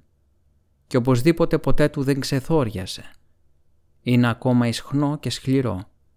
Αλλά το δαχτυλίδι του κατέτρωγε το μυαλό και το βάσανο είχε γίνει σχεδόν ανυπόφορο. Όλα τα μεγάλα μυστικά κάτω από τα βουνά αποδείχτηκαν πως ήταν σαν την άδεια νύχτα. Δεν υπήρχε τίποτα άλλο να βρεθεί, τίποτα που να αξίζει να κάνει, μόνο να τρώει κρυφά και απέσια και να θυμάται μνησίκακα. Βρισκόταν σε άθλια κατάσταση. Μισούσε το σκοτάδι, μα μισούσε το φως περισσότερο. Μισούσε τα πάντα και πιο πολύ απ' όλα το δαχτυλίδι.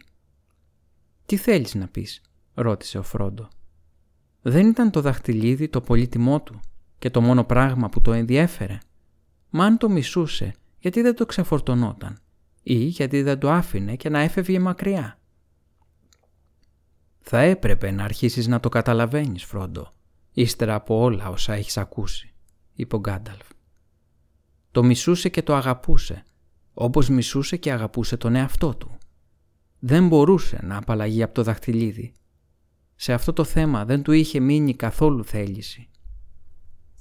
Ένα δαχτυλίδι της δύναμης φροντίζει την επαρξή του Φρόντο. Αυτό μπορεί να ξεκλειστρήσει και να πέσει προδοτικά, μα ο κάτοχός του ποτέ δεν το εγκαταλείπει. Το πολύ πολύ να παίξει με την ιδέα να το δώσει σε κάποιον άλλο να το φυλάξει – και αυτό μόνο στην αρχή, όταν πρωτοαρχίζει να σε βάζει κάτω από την εξουσία του. Αλλά από όσο γνωρίζω, μόνο ο Μπίλμπο στην ιστορία ξεπέρασε αυτό το στάδιο και το έδωσε στα αλήθεια. Και χρειάστηκε γι' αυτό όλη μου τη βοήθεια. Αλλά ακόμα κι έτσι, ποτέ δεν θα το εγκατέλειπε έτσι απλά ή θα το πέταγε. Δεν ήταν τον Γκόλουμ, Φρόντο, μα το ίδιο το δαχτυλίδι που αποφάσιζε. Το δαχτυλίδι άφησε τον Γκόλουμ. «Μη μου πεις πως το εγκατέλειψε πάνω στην ώρα για να συναντήσει τον Μπίλμπο», είπε ο Φρόντο. «Δεν του έκανε καλύτερα ένα σόρκ». «Αυτό δεν είναι υπόθεση για γέλια», είπε ο Γκάνταλφ. «Όχι για σένα. Αυτό είναι το πιο περίεργο πράγμα σε όλη την ιστορία του δαχτυλιδιού ως τώρα. Το να φτάσει ο Μπίλμπο ακριβώς τότε και να βάλει το χέρι του πάνω στα τυφλά, μέσα στο σκοτάδι. Ενεργούσαν περισσότερες από μία δυνάμεις Φρόντο. Το δαχτυλίδι προσπαθούσε να επιστρέψει στον κύριό του. Γλίστρισε από το χέρι του Ισίλντουρ και τον πρόδωσε. Μετά, σαν βρέθηκε η ευκαιρία, έπιασε το φτωχό τον Ντέαγκολ και αυτός δολοφονήθηκε. Ύστερα τον Γκόλουμ και σχεδόν το αφάνισε. Δεν μπορούσε να το χρησιμοποιήσει κι άλλο. Ήταν πολύ μικρό και κακόβουλο και όσο έμενε μαζί του δεν θα ξανάφινε ποτέ τη βαθιά λιμνούλα του. Έτσι, καθώς ο Κύριός του ξύπνησε για άλλη μία φορά και έστελνε τη σκοτεινή του σκέψη από το δάσος της σκοτεινιάς, εγκατέλειψε τον Γκόλουμ για να το βρει το πιο απίθανο πρόσωπο που θα μπορούσε κανείς να φανταστεί. Ο Μπίλμπο από το Σάιρ. Πίσω από αυτό ενεργούσε κάτι άλλο πέρα από κάθε σχέδιο εκείνου που δημιούργησε το δαχτυλίδι. Δεν μπορώ να το εκφράσω με πιο απλά λόγια. Μπορώ μονάχα να πω ότι ο Μπίλμπο ήταν προορισμένος να βρει το δαχτυλίδι και μάλιστα όχι από το δημιουργό του. Στην περίπτωση δε αυτή είσαι κι εσύ προορισμένος να το πάρεις στα χέρια σου. Και αυτό ίσως να είναι μια ενθαρρυντική σκέψη. «Δεν είναι καθόλου», είπε ο Φρόντο. Αν και δεν είμαι σίγουρος πως σε καταλαβαίνω. Μα πώς τα έμαθες όλα αυτά για το δαχτυλίδι και τον Γκόλουμ. Τα ξέρεις όλα στα αλήθεια ή κάνεις υποθέσεις ακόμα; Ο Γκάνταλφ τον κοίταξε και τα μάτια του σπίθησαν. Ήξερα πολλά και έχω μάθει πολλά. Αλλά δεν πρόκειται να δώσω αναφορά για όλα όσα έχω κάνει σε εσένα. Η ιστορία του Ελέντιλ και του Ισίλτουρ και του ενός δαχτυλιδιού είναι γνωστή σε όλους τους σοφούς. Το δαχτυλίδι σου φαίνεται πως είναι το ένα δαχτυλίδι από τα πύρινα γράμματα και μόνο, πέρα από κάθε άλλη απόδειξη. «Και πότε το ανακάλυψες αυτό» τον αντίσκοψε ο Φρόντο. «Τώρα δα, σε αυτό το δωμάτιο φυσικά», απάντησε ο μάγος απότομα. «Μα ήμουν σίγουρος πως θα το βρίσκα. Γύρισα από σκοτεινά ταξίδια και μακρόχρονο ψάξιμο για να κάνω αυτήν την τελευταία δοκιμή. Είναι η τελευταία απόδειξη και όλα τώρα φαίνονται ξεκάθαρα πέρα για πέρα. Εκείνο που χρειάστηκε αρκετή σκέψη ήταν να μαντέψω το ρόλο του Γκόλουμ και να το βάλω στα κενά της ιστορίας. Μπορεί να άρχισα με υποθέσεις για τον Γκόλουμ. Τώρα όμως δεν υποθέτω πια. Γνωρίζω. Το συνάντησα. «Το συνάντησες», αναφώνησε ο Φρόντο απορριμμένος. «Ναι, ήταν το πρώτο που έπρεπε να γίνει φυσικά, αν κανείς μπορούσε να τα καταφέρει.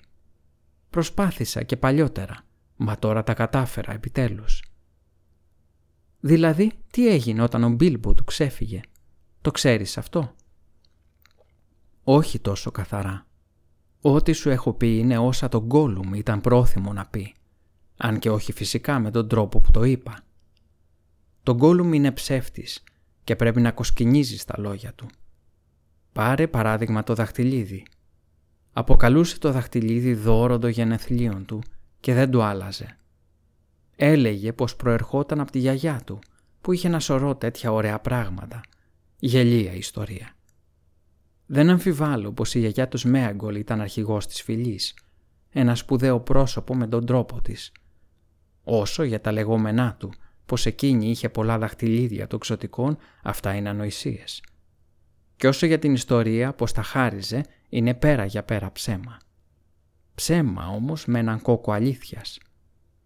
Η δολοφονία του Ντέαγκολ βασάνιζε τον Γκόλουμ και είχε φτιάξει μία δικαιολογία που την επαλάμβανε στο πολύτιμό του ξανά και ξανά καθώς μασούσε κόκαλα στο σκοτάδι μέχρι που σχεδόν την πίστεψε. Ήταν τα γενέθλιά του. Ο Ντέαγκολ ήταν υποχρεωμένος να του δώσει το δαχτυλίδι. Ήταν φανερό πως είχε παρουσιαστεί για να γίνει δώρο.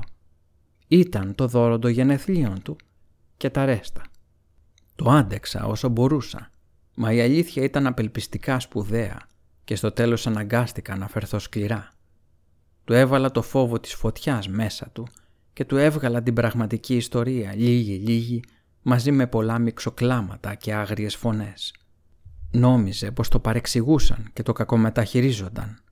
Μα όταν μου είπε επιτέλους την ιστορία του, μέχρι το τέλος του παιχνιδιού με τα ενίγματα και το πώς ξέφυγε ο Μπίλμπο, δεν ήθελε να πει τίποτα περισσότερο εκτός από σκοτεινούς επενιγμούς. Κάποιος άλλος φόβος το κρατούσε, που ήταν μεγαλύτερος από το δικό μου. Μουρμούριζε πως θα μας δείξει. Ο κόσμος θα βλέπε αν θα καθόταν να το κλωτσάνε και να το στριμώχνουν και μετά να το ληστεύουν. Το Γκόλουμ είχε καλούς φίλους πλέον. Καλούς φίλους και πολύ δυνατούς. Ο Μπάγκινς θα το πλήρωνε. Αυτή ήταν βασικά η σκέψη του. Μισούσε τον Μπίλπο και καταριόταν το όνομά του και ήξερε ακόμα και από πού καταγόταν. «Αλλά πώς το ανακάλυψε» ρώτησε ο Φρόντο. Λοιπόν, το όνομά του το είπε ανόητα ο ίδιος ο Μπίλμπο στον Γκόλουμ. Στη συνέχεια δεν ήταν δύσκολο να ανακαλύψει τη χώρα του, μια και τον Γκόλουμ βγήκε έξω. Ω ναι, βγήκε έξω. Ο πόθος του για το δαχτυλίδι αποδείχτηκε δυνατότερος από το φόβο του για το Σόρκ και για το φως ακόμα. Ύστερα από ένα-δύο χρόνια άφησε τα βουνά. Βλέπεις, αν και ακόμα ήταν δεμένο με τον πόθο του γι' αυτό, το δαχτυλίδι δεν το κατάτρωγε πια. Άρχισε να συνέρχεται λιγάκι. Ένιωθε γέρικο, τρομερά γέρικο, λιγότερο δειλό όμως και πεινούσε θανάσιμα. Το φως, το φως του ήλιου και της ελίνης, το φοβόταν ακόμα και το μισούσε και πάντοτε θα το φοβάται και θα το μισεί, νομίζω αλλά ήταν πανούργο. Βρήκε πως μπορούσε να κρύβεται από το φως της μέρας και το φεγγαρόφωτο και να προχωράει γρήγορα και αθόρυβα τα μεσάνυχτα με τα χλωμά παγωμένα μάτια του και να πιάνει μικρά φοβισμένα ή ανύποπτα όντα. Έγινε πιο δυνατό και θαραλέο με τη νέα τροφή και τον καινούριο αέρα. βρήκε το δρόμο για το δάσος της σκοτεινιάς, όπως θα περίμενε κανείς. «Εκεί το βρήκες» ρώτησε ο Φρόντο. «Το είδα εκεί», απάντησε ο Γκάνταλφ. «Μα πριν από αυτό είχε περιπλανηθεί μακριά, ακολουθώντας τα ίχνη του Μπίλμπο. Ήταν δύσκολο να μάθει κανείς κάτι σίγουρο από αυτό, γιατί στα λόγια του συχνά μπερδευόταν κατάρες και απειλές. «Τι έχεις στις τσέπες του», είπε. «Εγώ δεν μπορούσα να το βρω, όχι πολύτιμό μου. Το μικρό τον απατεώνα, όχι τίμια ερώτηση, κοροϊδέψε πρώτος. Ναι, πάτησε τους κανονισμούς. Έπρεπε να τους στραγγαλίσουμε, ναι πολύτιμο, και θα το κάνουμε πολύτιμό μου. Αυτό ήταν ένα δείγμα του τρόπου που μιλάει. Δεν νομίζω να θέλεις κι άλλο. Εγώ βαρέθηκα να το ακούω μέρες και μέρες. Αλλά από υπενιγμούς που ξέφευγαν ανάμεσα στα σκουξίματά του, έβγαλα το συμπέρασμα πως τα πλατιά του πόδια το πήγαν τέλος στο Έσγαροθ. Έφτασε ως τους δρόμους του Ντέιλ, κρυφακούγοντας και κρυφοκοιτώντας. Λοιπόν, τα νέα των μεγάλων γεγονότων είχαν ταξιδέψει παντού στη χώρα της ερημιάς. Και πολλοί είχαν ακούσει το όνομα του Μπίλμπο και ήξεραν από πού κατάγεται. Δεν την είχαμε κρύψει την επιστροφή μας στο σπίτι, στη Δύση. Τα καταπληκτικά αυτιά του Γκόλουμ γρήγορα θα μάθαιναν αυτό που ήθελε. «Τότε γιατί δεν ακολούθησε τα ίχνη του Μπίλμπο και πιο κάτω» ρώτησε ο Φρόντο. «Γιατί δεν ήρθε στο Σάιρ» «Α», είπε ο Γκάνταλφ, «τώρα φτάνουμε και σε αυτό». Νομίζω πως τον Γκόλουμ προσπάθησε. Ξεκίνησε και ήρθε δυτικά, μέχρι το μεγάλο ποταμό. Μετά όμως άλλαξε δρόμο. Δεν φοβήθηκε την απόσταση, είμαι βέβαιος γι' αυτό. Όχι, κάτι άλλο το αποτράβηξε. Έτσι νομίζουν οι φίλοι μου, εκείνοι που το κυνήγησαν και το έπιασαν για μένα. Πρώτα τα ξωτικά του δάσους βρήκαν τα ίχνη του, πράγμα εύκολο για αυτά, γιατί τα ίχνη του ήταν ακόμα πρόσφατα. Μέσα στο δάσος της σκοτεινιάς τα οδήγησε και τα έβγαλε, αν και ποτέ δεν το πιάσανε. Το δάσος ήταν γεμάτο φήμες γι' αυτό, φοβερές ιστορίες που κυκλοφορούσαν ανάμεσα στα ζώα και στα πουλιά ακόμα. Οι άνθρωποι του δάσους είπαν πως κάποιος καινούριος τρόμος κυκλοφορούσε. Ένα φάντασμα που έπινε αίμα. Σκαρφάλωνε στα δέντρα για να βρει φωλιές. Σερνόταν σε τρύπες για να βρει μικρά. Ξεκλειστρούσε από παράθυρα για να βρει κούνιες. Στη δυτική άκρη του δάσους της σκοτεινιάς όμως τα ίχνη άλλαξαν κατεύθυνση. Τραβήξαν δυτικά και βγήκαν πέρα από την επικράτεια των ξωτικών του δάσους και χάθηκαν. Και τότε έκανα ένα μεγάλο λάθος. Ναι, Φρόντο, και όχι το πρώτο. Αν και νομίζω πως αυτό μπορεί να αποδειχθεί το χειρότερο. Σταμάτησα. Το άφησα να φύγει, γιατί είχα πολλά άλλα να σκεφτώ τότε και πίστευα ακόμα στα λόγια του Σάρουμαν. Λοιπόν, αυτό έγινε χρόνια πριν. Το έχω πληρώσει όμως από τότε με πολλές σκοτεινές και επικίνδυνες μέρες. Τα ίχνη είχαν από καιρό παλιώσει όταν τα αναζήτησα πάλι. Μετά την αναχώρηση του Μπίλμπο. Και το ψάξιμό μου θα ήταν μάταιο αν δεν είχα τη βοήθεια ενός φίλου, του Άραγκορν, του πιο μεγάλου ταξιδευτή και κυνηγού αυτής της εποχής του κόσμου. Μαζί αναζητήσαμε τον Γκόλουμ, διασχίζοντας από άκρη σ' άκρη τη χώρα της ερημιάς, χωρίς ελπίδα και χωρίς επιτυχία. Τέλος όμως, όταν είχα εγκαταλείψει το κυνηγητό και είχα στραφεί σε άλλα μέρη, τον Γκόλουμ βρέθηκε. Ο φίλος μου γύρισε έχοντας αντιμετωπίσει μεγάλους κινδύνους, φέρνοντας το άθλιο πλάσμα μαζί του. Τι είχε κάνει μέχρι τότε δεν έλεγε με κανέναν τρόπο. Μονάχα έκλαιγε και μας έλεγε σκληρούς, κάνοντας ένα σωρό γκόλουμ μέσα στο λαιμό του.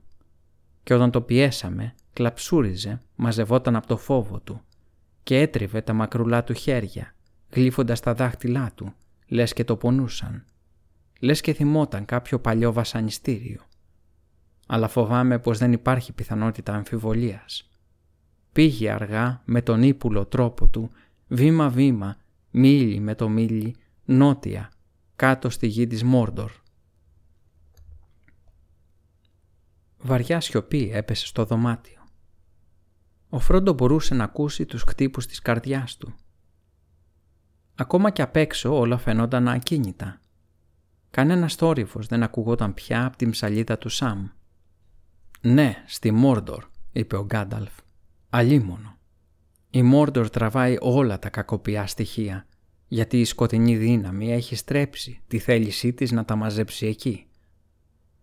Και το δαχτυλίδι του εχθρού ήταν φυσικό να αφήσει το σημάδι του, να το αφήσει έτσι ώστε να νιώσει την πρόσκληση και να παρουσιαστεί.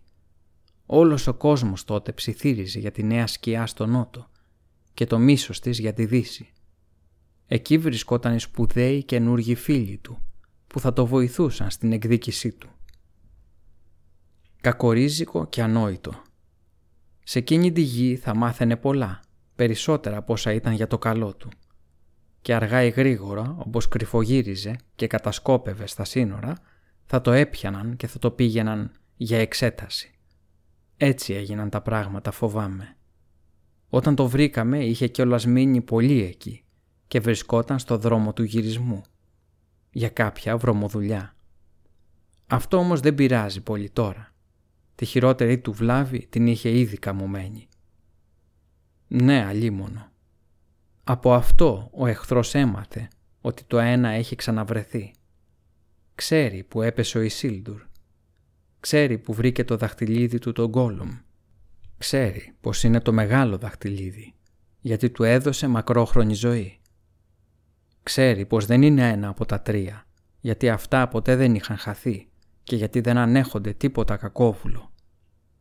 Ξέρει πως δεν είναι ένα από τα εφτά ή τα εννιά, γιατί αυτά είναι λογαριασμένα. Ξέρει πως είναι το ένα και έχει τέλος ακούσει, νομίζω, για Χόμπιτ και για το Σάιρ. Το Σάιρ μπορεί και τώρα να το αναζητά, αν δεν το έχει ήδη βρει. Στα αλήθεια, Φρόντο, φοβάμαι πως ο εχθρός μπορεί να σκέφτεται επίσης πως το όνομα Μπάκινς, το ασήμαντο ως τώρα, είναι πολύ σημαντικό. «Μα αυτό είναι τρομερό», φώναξε ο Φρόντο. «Πολύ χειρότερο και από το πιο χειρότερο που φανταζόμουν από τους υπενιχμούς και τις προειδοποιήσεις σου. «Ο Γκάνταλφ, καλύτερε μου φίλε, τι να κάνω; Γιατί τώρα στα αλήθεια φοβάμαι.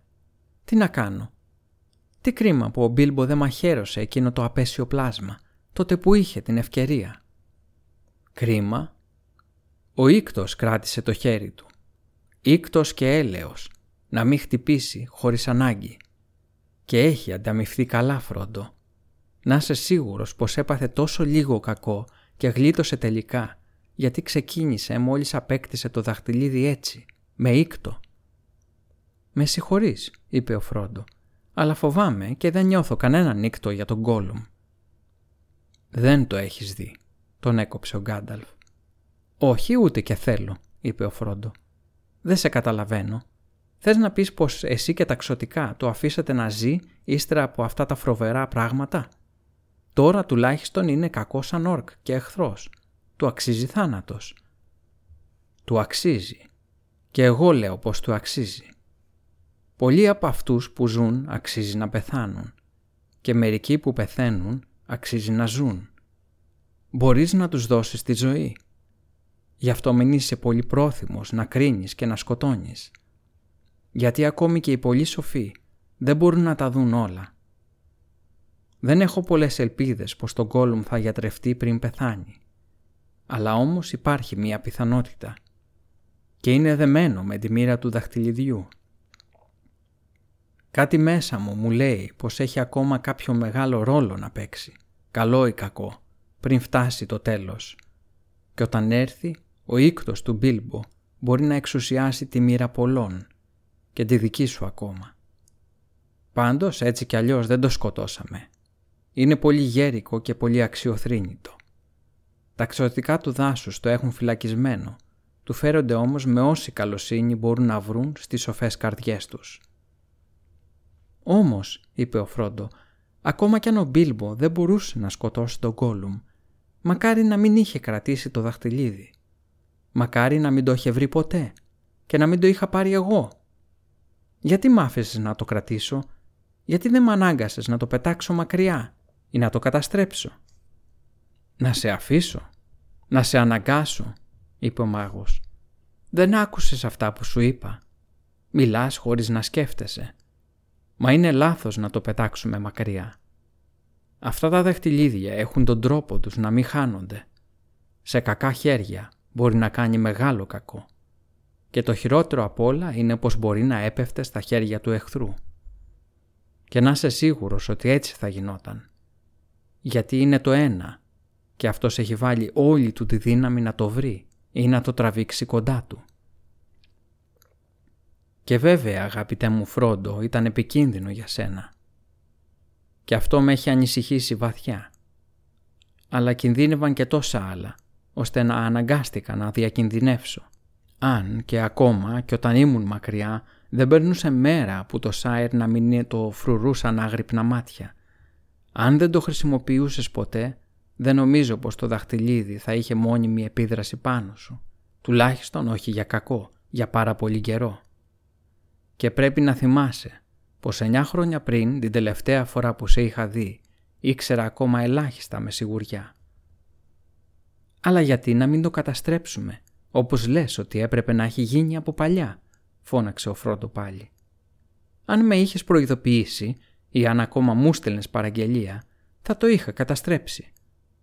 Θα το είχες. Και πώς θα τα κατάφερνες. Δοκίμασες ποτέ σου. Όχι, μα φαντάζομαι πως μπορεί κανείς να το σπάσει ή να το λιώσει.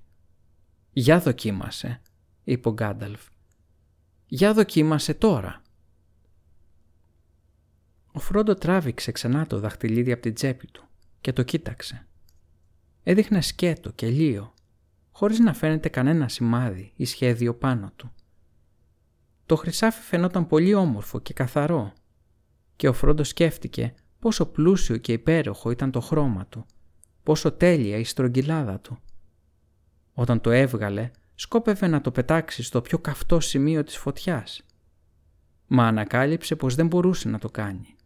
Όχι χωρίς μεγάλο αγώνα. Ζήγησε το δαχτυλίδι στο χέρι του διστάζοντας και πιέζοντας τον εαυτό του να θυμηθεί όλα όσα του είχε πει ο Γκάνταλφ και έπειτα, καταβάλλοντας μεγάλη προσπάθεια, έκανε μία κίνηση, λες και ήθελε να το πετάξει. Μα ανακάλυψε πως το είχε ξαναβάλει στην τσέπη του. Ο Γκάνταλφ γέλασε αγριοπά. «Βλέπεις, ακόμα και εσύ Φρόντο, κιόλας δεν μπορείς εύκολα να το αφήσεις, ούτε θέλεις να του κάνεις κακό. Κι εγώ δεν θα μπορούσα να σε αναγκάσω, εκτός κι αν χρησιμοποιούσα τέτοια βία που θα σου σάλευε το μυαλό. Όσο για να σπάσεις το δαχτυλίδι, η δύναμη είναι άχρηστη. Ακόμα κι αν το έπαιρνες και το χτύπαγες με τη βαριά, δεν θα γινόταν ούτε χαρακιά πάνω του. Δεν μπορεί να διαλυθεί ούτε με τα χέρια σου ούτε με τα δικά μου. Η μικρή σου φωτιά φυσικά δεν θα έλυνε ούτε κοινό χρυσάφι. Το δαχτυλίδι την πέρασε και όλα άθικτο, ούτε καν ζεστάθηκε. Ούτε τα αμόνια και τα καμίνια των άνων μπορούσαν να το καταφέρουν. Έχουν πει πως η δρακοφωτιά μπορεί να λιώσει και να αφανίσει δαχτυλίδια της δύναμης. Μα τώρα πια δεν έχει μείνει κανένας δράκος πάνω στη γη που μέσα του η παλιά φωτιά να είναι τόσο όσο πρέπει καυτή. Ούτε και υπήρξε ποτέ δράκος.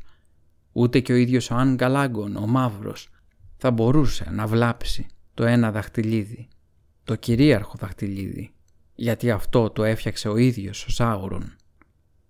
Μόνο ένας τρόπος υπάρχει – να βρεις τις ισμές του χαμού στα έγκατα του Ροντρούιν, του βουνού της φωτιάς και να ρίξεις εκεί το δαχτυλίδι, μέσα εκεί, αν πραγματικά θέλεις να το καταστρέψεις.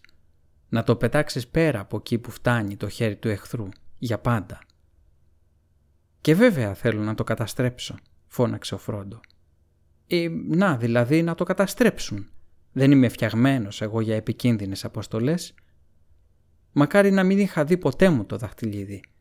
Γιατί ήρθε σε μένα; Γιατί έπεσε ο κλήρος σε εμένα; Τέτοιες ερωτήσεις δεν μπορούν να απαντηθούν, είπε ο Γκάνταλφ. Μπορείς να είσαι σίγουρος πως δεν ήταν γιατί έχεις κάποιο προτέρημα που άλλοι δεν έχουν, ούτε για τη δύναμη ή τη σοφία σου, οπωσδήποτε. Αλλά έλαχε ο κλήρος σε σένα. Επομένως πρέπει να χρησιμοποιήσεις όλη τη δύναμη, το θάρρος και την εξυπνάδα που έχεις. Μα έχω τόσο λίγο από όλα αυτά. Εσύ είσαι σοφός και δυνατός. Γιατί να μην πάρεις εσύ το δαχτυλίδι; Όχι, φώναξε ο Γκάνταλφ και πετάχτηκε όρθιος. Με αυτή τη δύναμη θα αποκτούσα δυνάμεις πάρα πολύ μεγάλες και τρομερές. Και το δαχτυλίδι θα αποκτούσε πάνω μου δύναμη ακόμη μεγαλύτερη και πιο θανατερή. Τα μάτια του άστραψαν και το πρόσωπό του φωτίστηκε από μια εσωτερική φωτιά. «Μη με βάζεις στον πειρασμό, γιατί εγώ δεν θέλω να γίνω σαν το σκοτεινό άρχοντα. Ένας είναι ο δρόμος για να μπει το δαχτυλίδι στην καρδιά μου, ο ίκτος. Ήκτος για τις αδυναμίες και πόθος για δύναμη να κάνω καλό. Μη με βάζεις στον πειρασμό. Δεν τολμώ να το πάρω ούτε για να το φυλάξω από τους κινδύνους, χωρίς να το χρησιμοποιήσω. Η επιθυμία να το χρησιμοποιήσω θα είναι πάνω από τις δυνάμεις μου, γιατί όντως θα το χρειαστώ πολύ. Τεράστιοι κίνδυνοι βρίσκονται μπροστά μου.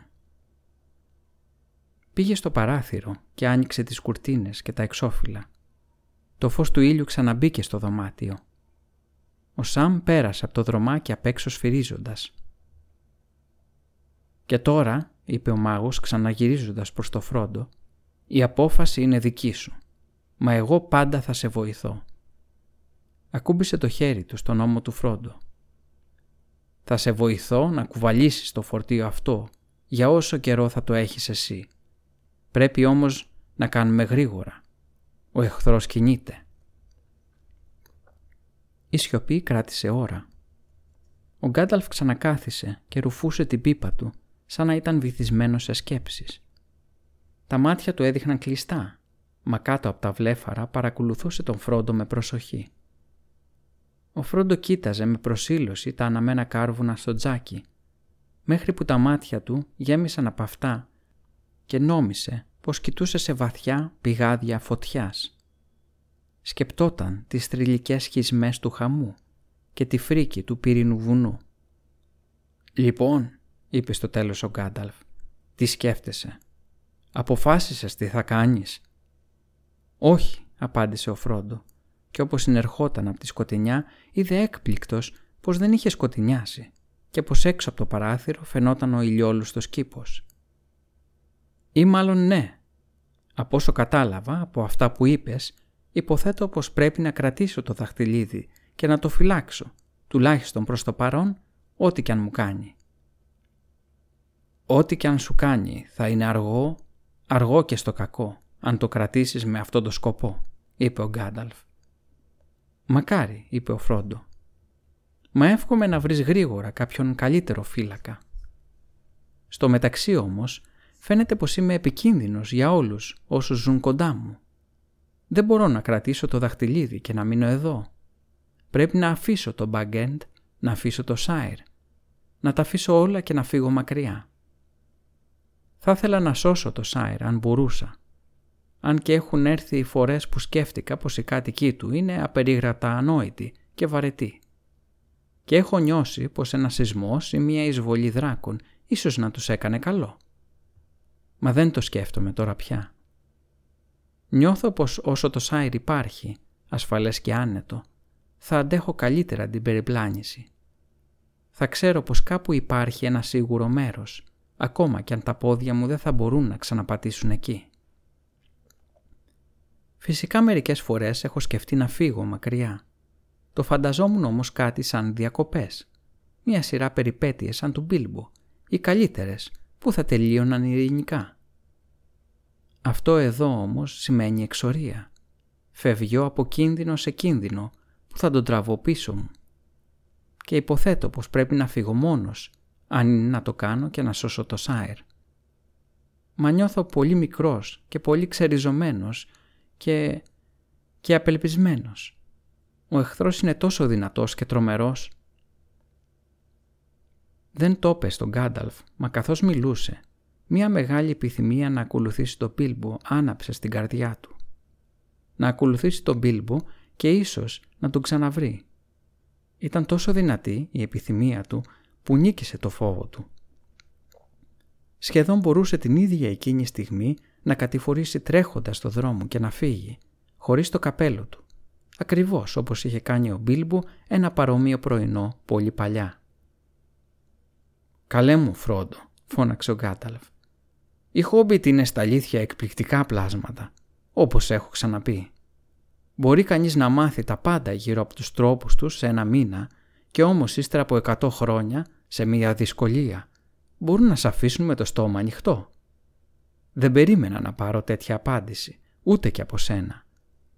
Μα ο Μπίλμπο δεν έκανε λάθος όταν διάλεγε κληρονόμο, αν και λίγο σκέφτηκε πόσο σπουδαίο ήταν. Φοβάμαι πως έχεις δίκιο. Το δαχτυλίδι δεν θα μπορέσει να μείνει κρυμμένο στο Σάιρ για πολύ ακόμα.